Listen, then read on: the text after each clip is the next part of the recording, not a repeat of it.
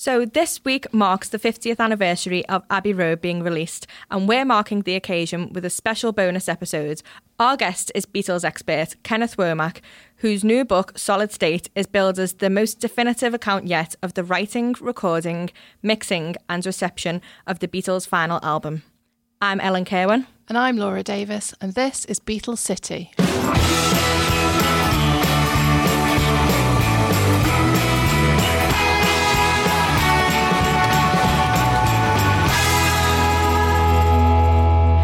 Laura, there's been a real buzz for a while now coming up to this anniversary. Have you found that? Yeah, so the anniversary of the album coming out is Thursday. But what kind of surprised me was over the summer, people getting really excited about the 50th anniversary of the photograph being taken on Abbey Road. I mean, that I suppose is just such a seminal image now. Everybody who's ever been anywhere near Abbey Road has had their photograph taken walking across it.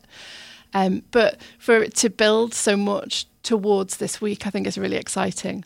And you obviously um, met up with Ken, who's a real expert on Abbey Road. With, he's been writing his latest book all about it. And you met him um, here in Liverpool. What was he doing here? Yeah, so it was nice to finally meet Ken. I've obviously spoken to him before on the podcast, but that was over the phone when he was in the United States. So it was nice to have him here in Liverpool. He was here for the Music in Tourism convention. He was talking all about how. Um, you can draw people into cities and towns based around the music. Um, but then it was nice to also catch up with him about the new book that he's got coming out. So this is supposed to be the the most definitive account. What would you say makes it that? The amount of research that he puts into it is incredible. He really delves into it and he does not stop until he's got the account of every single person who was sitting around that recording desk, you know, the people who dropped them off of, of the morning. You know, he he gets 10 perspectives of, you know, one thing that happens.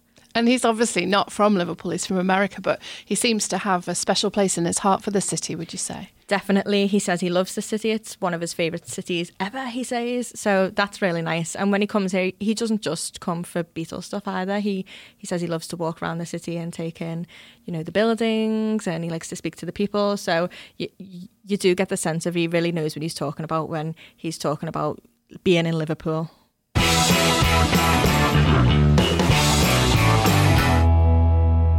Hi, Ken. Thanks so much for agreeing to speak to me again. So, last time we spoke to each other, we were actually on the phone and you were in America, but now you've come all the way to Liverpool um, to the BME for a music convention. So, do you want to tell me a little bit about what you're doing here today? Sure. So, uh, as you know from our previous conversations, I'm the Dean of Humanities and Social Sciences at Monmouth University, the home of the Bruce Springsteen Archives and Center for American Music. So we have our team here today to join in on the Sound Diplomacy Music Tourism Conference at the BME.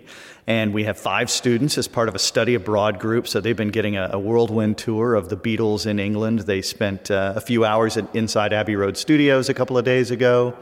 They got to uh, do a walking tour, uh, went to Universal Music Group, and uh, had a great tour with uh, our local friend, as I'm sure you know, David Bedford, yesterday, looking at the sites, going into boyhood homes, et cetera, et cetera. So we're just uh, we're living it up here in England. And today, the director of the center, Eileen Chapman, and I are giving a talk on trying to create international connections for music tourism between Liverpool and Asbury Park. So, if you don't mind, I would like to talk a little bit about your new book. You bet. Abbey Road. So, so, so, how long has this been in the making then? Uh, it's been in the making for uh, three years. Um, it's with Cornell University Press, which of course is a, a wonderful world class university, and they were looking for something um, to do in this year. And I said, well, it's the 50th anniversary of the Abbey Road album. Let's do that. So that's how that came about. And uh, I was thrilled that they asked me to come up with a concept for them. It's being labelled as the definitive account of you know what happened behind the scenes there. How do you even go about starting to make a go of that? Well, um, I, I, of course I wanted to see if I could find new things and new and share new nuances about the story. But at the same time, while you do that, you have to tell the old story that people are familiar with because they're going to look for certain things. And you can't talk about Abbey Road without talking about the Get Back slash Let It Be project that took place first in January 1969 in the months before the making of Abbey Road. And you can't talk about that album and not talk about the end of the band, which happens almost immediately after the conclusion of the record. Um, in fact, we're only a few days from the 50th anniversaries of their last two meetings ever.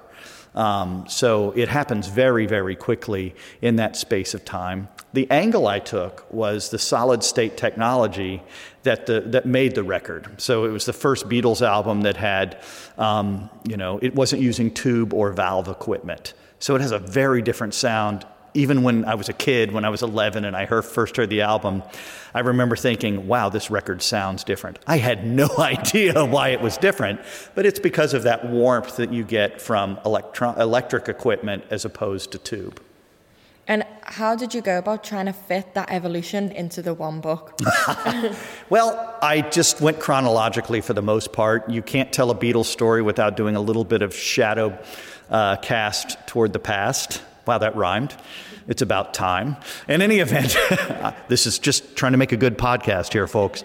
In any event, um, you, you know, so you have to tell the story. So I mostly went chronologically so people could feel like they were there, um, moment by moment, finishing the record, miraculously bringing it into being. There were lots of challenges. John Lennon suffered a terrible car wreck in July 1969 that put him and Yoko out of commission. And then, of course, John had an ongoing heroin uh, addiction that was a big challenge for the band, and other sorts of issues and tensions.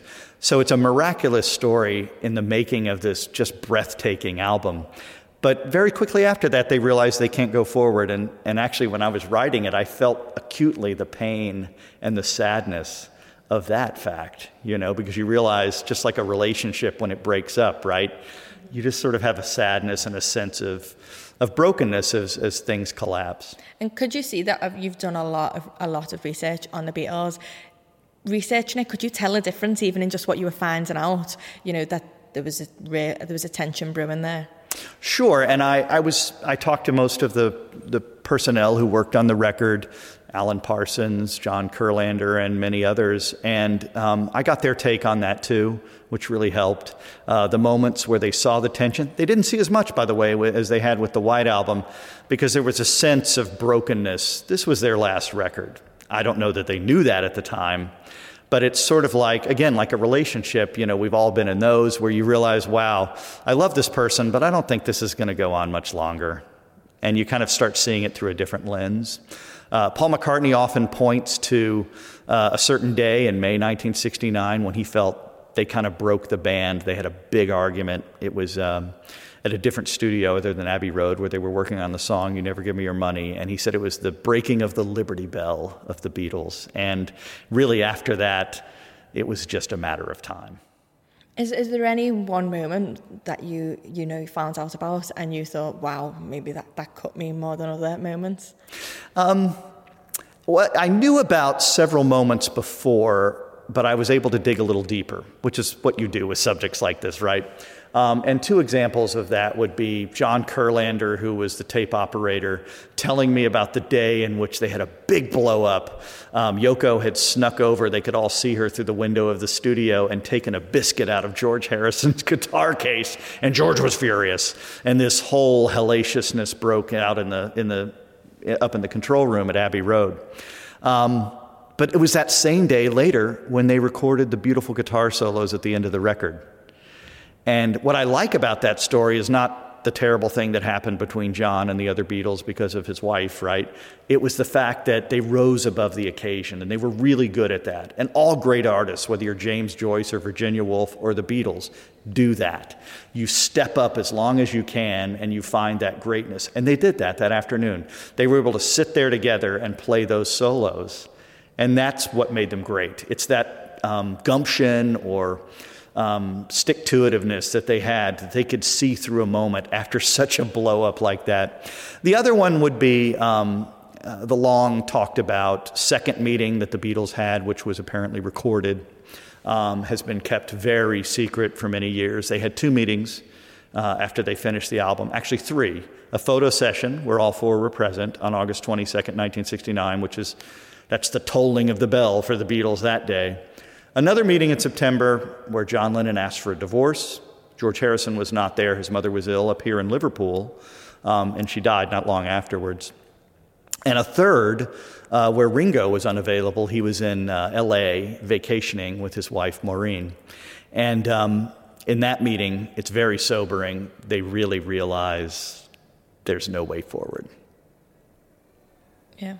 And it's, uh, it's a sobering moment. So, do, speaking to the staff that were there, and even though it was, you know, there were tensions, did they still talk about like, wow, it was really beautiful to witness what they witnessed? Oh, absolutely. Um, you know, there are numerous occasions, and when you listen to that record, you know how little or how much you know about it. The musicianship is superb. Um, they had really risen to such an incredible level by that moment. I mean, they were outplaying everybody, including themselves. You know, it was the, the sum total of all of those years of playing really came through. Um, you can hear it in those guitar solos. George Harrison with Something and Here Comes the Sun. I mean, those are exquisite compositions. Um, Paul, uh, George Martin working on the medley and creating something so beautiful. John, despite all of his challenges, rising to the occasion and giving us Come Together, you know, which is just a great tune by anyone's measure. You know, it's, uh, it really is the sum of all of what they could do. You meant you touched on before that you know from from then onwards everything becomes sort of secretive, become a, become a bit bitter. Did that make it hard for you to find out information? It didn't make anything hard. It just made me sad, you know, because I was sort of experiencing it in chronological, sort of real time, and it just made me sad. But yeah, I mean, there are a lot of things they didn't talk about. And of course, whenever we talk about the Beatles, there are two challenges. Challenge one is people didn't think it was that important in 1969, right? Now, anything that we think is marginally important, we record, we tape, we take photos, we document. Um, there's simply uh, wasn't that mindset back in 1969. There barely was in 1979. so um, we're always going to have those lacks that we have to deal with. Second thing is one of the most important members of the story was ripped out of it at the end of 1980.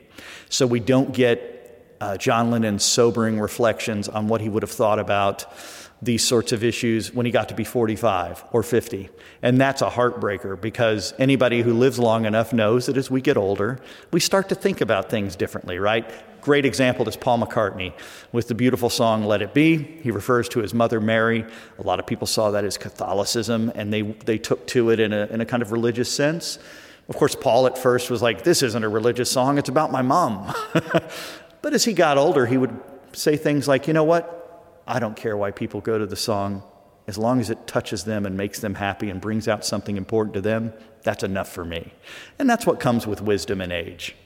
And John was denied that. So we lose a lot of his reflections that he would have been able to have when he could have heard, say, the medley, which he was a little bitter about because he had been out of commission, as I said, with the car wreck um, at the time. If he'd gotten to live to 1990, he might have said, you know what? I wasn't always happy and my nose was a little bent out of shape, but what a medley. So, what's next for you then in terms of the, the Beatles? Well, I'm working on the story of John Lennon's last year. Wow, that's a big one. It is, um, but it's also a tight one. You know, we're able to, because it happens in 1980, the amount of research and the amount of uh, documentation on what happened almost every day is available. So I'm able to work inside those places. I have a, a number of um, new findings that we could talk about next year if you'd like, but uh, it too is a bittersweet story, but it's one that everyone loves because at a certain point, it's about a comeback. It's about a person who had, um, by his own admission, had moments of depression uh, difficulty concentrating, was raising a son, all sorts of things that were going on, a young son, um, and found his way back the way he wanted to come back in a beautiful and outstanding way with some of the most outstanding songs in his, his story. In fact, uh, just for you listeners out there, as we walked into this room today to work on this podcast, um, we were serenaded over the, the PA system by John's Woman, you know, which is one of his great uh, last compositions. And uh, it's a powerful story because I think just about anybody can connect with a comeback. We all want the great comeback where we find that one bit of glory. Of course, he didn't know it was his last, uh, thankfully. But, um, you know, it's just a powerful story that we all connect with. Well, thank you very much for coming and speaking to me today, and especially here in Liverpool. It's always nice to have you here. You bet. And I love the Liverpool Echo, and I love this town. You guys um, deserve so much credit for making such a hospitable, welcoming place. Like I said before, Liverpool is the kind of city you should just go to anyway, beyond the football, beyond the Beatles.